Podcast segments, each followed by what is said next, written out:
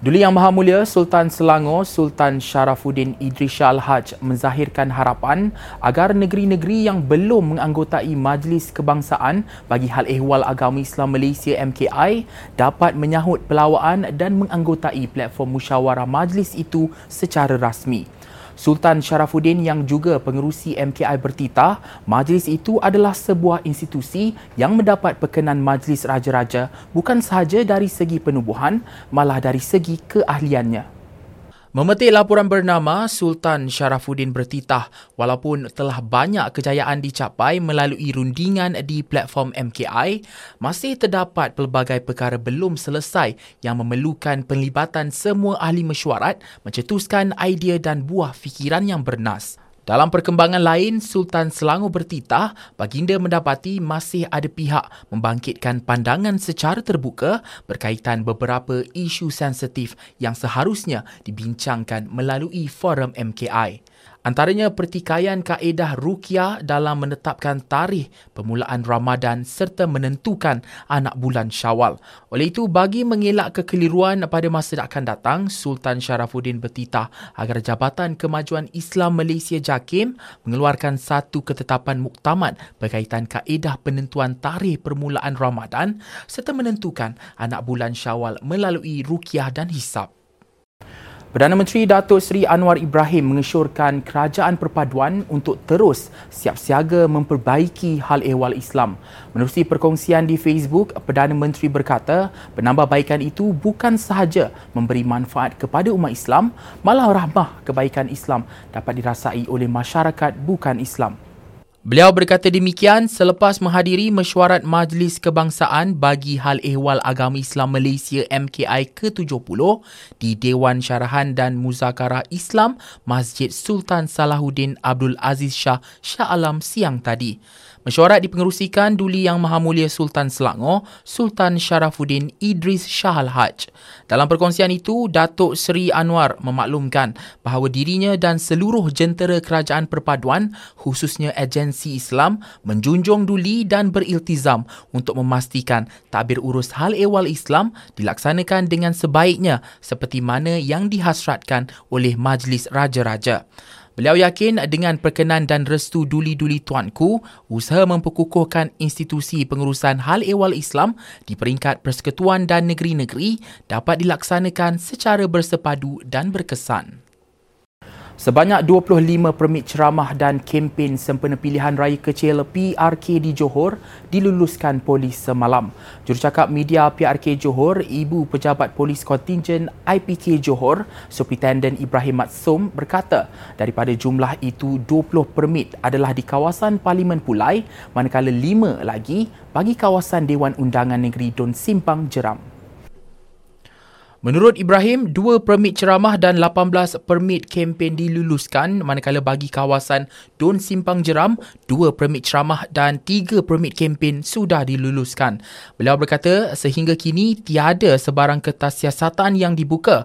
Pada masa sama, beliau menasihatkan supaya semua parti serta kumpulan penyokong menghormati antara satu sama lain serta tidak melakukan kerosakan terhadap poster, banner, bendera, kain rentang mana-mana parti politik politik dengan mencabut atau membakarnya.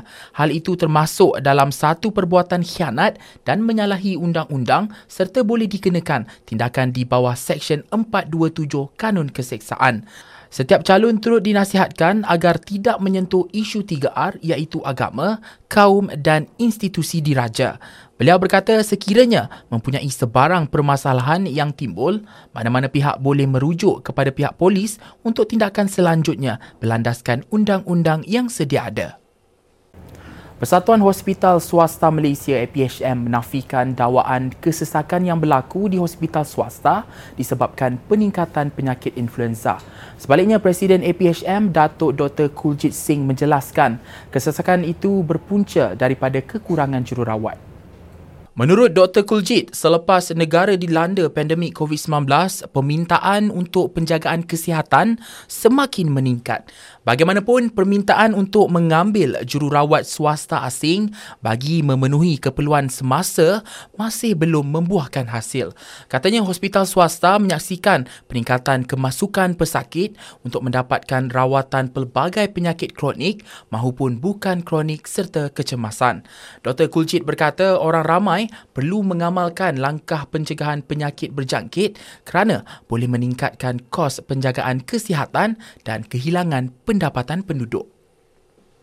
Mahkamah Rayuan hari ini menolak rayuan seorang wanita yang mahu mendapatkan kebenaran bagi memulakan semakan kehakiman mencabar keputusan Mahkamah Syariah yang tidak membenarkannya keluar daripada agama Islam. Keputusan itu dibuat Dato' Azizah Nawawi dalam keputusan sebulat suara bahawa hanya Mahkamah Syariah yang mempunyai bidang kuasa eksklusif untuk menentukan isu pembatalan agama sebagaimana perkara 121-1A Perlembagaan Persekutuan.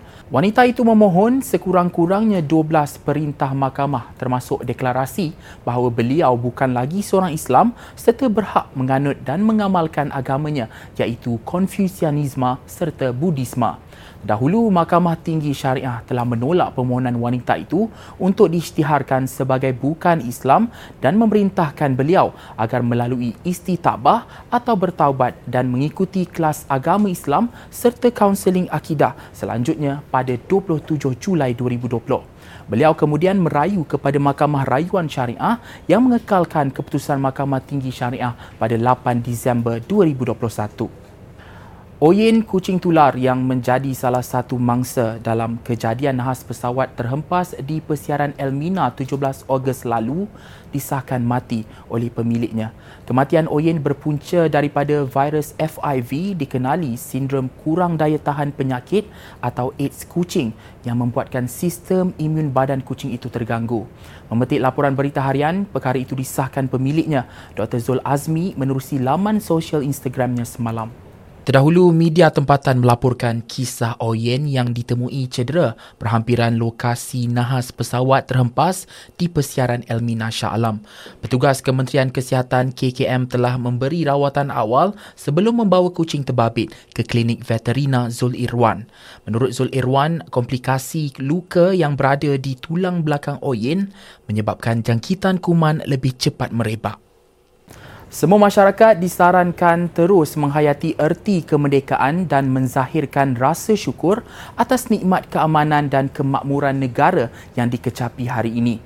Pengerusi Majlis Agama Islam Selangor MAIS Tan Sri Abdul Aziz Muhammad Yusof berkata, kemerdekaan adalah satu kejayaan yang telah dicapai oleh negara sepanjang 66 tahun. Hendaklah disemarakkan dengan bersama-sama mengibarkan jalur gemilang sebagai tanda semangat cinta agama bangsa dan negara. Apapun kita sama-sama bergembira melihat negara kita aman, tenteram, tidak ada pergaduhan di mana-mana, tidak ada peperangan, tidak ada bencana alam yang serius yang teruk-teruk. Jadi kita mesti bersyukur uh, kepada Allah Subhanahu Wa Taala. Kalau tengok negara-negara lain macam-macam, uh, dugaan kepada mereka ya tapi kita sejak kita merdeka sudah lama 66 tahun negara kita dalam keadaan aman damai rakyatnya selalu bergembira Beliau berkata demikian ketika ditemui sempena majlis penyerahan jalur gemilang yang berlangsung di pekarangan bangunan Sultan Idris Shah pagi tadi. Dalam majlis itu, MAIS turut mengedarkan 3,000 bendera pelekat kenderaan dan 10 bendera jalur gemilang kepada warga kerja Jabatan Hal Ehwal Islam Selangor yang terdiri daripada Jabatan Agama Islam Selangor JAIS, Jabatan Mufti Negeri Selangor, Jabatan Kehakiman Syariah Selangor JAKIS dan Jabatan Pendakwaan Syariah Selangor JPSS. Sempena kemerdekaan, MAIS turut mengadakan program ziarah merdeka di Pusat Dialisis MAIS, Rumah Puteri Arafia serta Rumah Pelindungan Mu'alaf Baitul Salam dan menyerahkan 100 bendera jalur gemilang. Hadir sama dalam majlis itu termasuklah Mufti Selangor, Datuk Dr. Anhar Opir dan Ketua Pendakwaan Syari'i Jabatan Pendakwaan Syariah Selangor, Zainur Rashid Hasin. Pameran Udara Selangor SAS yang dianjurkan Invest Selangor Berhad kembali dengan edisi ketiga pada 7 hingga 9 September ini. Acara yang berlangsung di Pusat Penerbangan Wilayah Skypark Skypark RAC Subang itu menjanjikan pelbagai aktiviti menarik selain daripada pameran pelbagai jenis pesawat. Bertemakan satu-satunya pertunjukan dan perniagaan penerbangan di rantau ini, penganjuran SAS 2023 menyasarkan lebih banyak pempamer industri penerbangan dari dalam dan luar negara. Syarikat yang terlibat akan mengadakan hari terbuka dan karnival kerjaya bagi mengembangkan lagi industri aero angkasa. Pada Mac lalu, bekas Exco Pelaburan Datuk Teng Chang Kim menyasarkan potensi pelaburan sebanyak 2 bilion ringgit pada SAS 2023. Penganjuran tahun lalu yang berlangsung 8 hingga 10 September mencatatkan potensi nilai transaksi sebanyak 1.174 bilion ringgit. Manakala SAS 2021 yang julung kali diadakan merekodkan kutipan 100 juta ringgit. Berita sukan. Pelumba naskar Ryan Priest menarik nafas lega apabila terselamat dalam kemalangan ngeri perlumbaan Coke Zero Sugar 400 di Daytona International Speedway Daytona Beach, Florida, Amerika Syarikat. Memetik laporan agensi, tragedi terbabit berlaku ketika perlumbaan berbaki lima pusingan, ekoran Priest hilang kawalan menyebabkan keretanya terbabas dan melambung sebelum berpusing hampir 10 kali di udara. Namun Pris berjaya keluar dari keretanya dan telah dikejarkan ke hospital sejurus kejadian itu. Selepas perlumbaan, Pris memuat naik satu hantaran di media sosial dan berkata, jika ada ingin jadi pelumba kereta, anda perlu cekal. Saya akan kembali. Beralih ke berita luar negara, Perancis merancang mengharamkan pemakaian abaya di kawasan sekolah petik laporan agensi Anadolu itu semalam. Memetik kenyataan Menteri Pendidikan Perancis Gabriel Attal, kerajaan merancang menyediakan peraturan jelas mengenainya kepada pegawai sekolah di seluruh negara.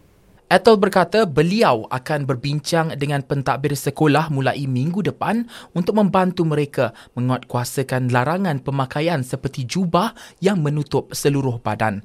Abaya adalah pakaian labuh yang dipakai wanita Islam. Keputusan negara itu yang terbaharu dalam pelbagai sekatan ke atas pakaian umat Islam di Perancis. Pengkritik mendakwa kerajaan mensasarkan masyarakat Islam menerusi dasar dan kenyataan termasuklah presidennya Emmanuel Macron bahawa agama Islam menghadapi krisis. Masjid dan badan amal turut diserbu selain melaksanakan undang-undang anti pemisahan yang mengenakan sekatan secara meluas terhadap masyarakat Islam. Kami akhiri semasa hari ini dengan raptai sambutan Hari Kebangsaan peringkat Negeri Selangor ke-66 yang diadakan di Dataran Kemerdekaan Shah Alam. Walaupun hujan siang tadi, 53 kontijen yang dijadualkan berbaris pada sambutan itu tetap komited melakukan latihan perbarisan. Selain unit beruniform, berserta daripada pelbagai agensi tempatan bersemangat menyarung pakaian khas sambil berarak di hadapan pentas utama dengan kreativiti masing-masing. Orang ramai ramai dijemput hadir untuk memenuhi dataran kemerdekaan Shah Alam pada 30 Ogos ini bermula 8 malam dengan pelbagai program menarik disajikan buat pengunjung yang hadir. Assalamualaikum dan salam hormat.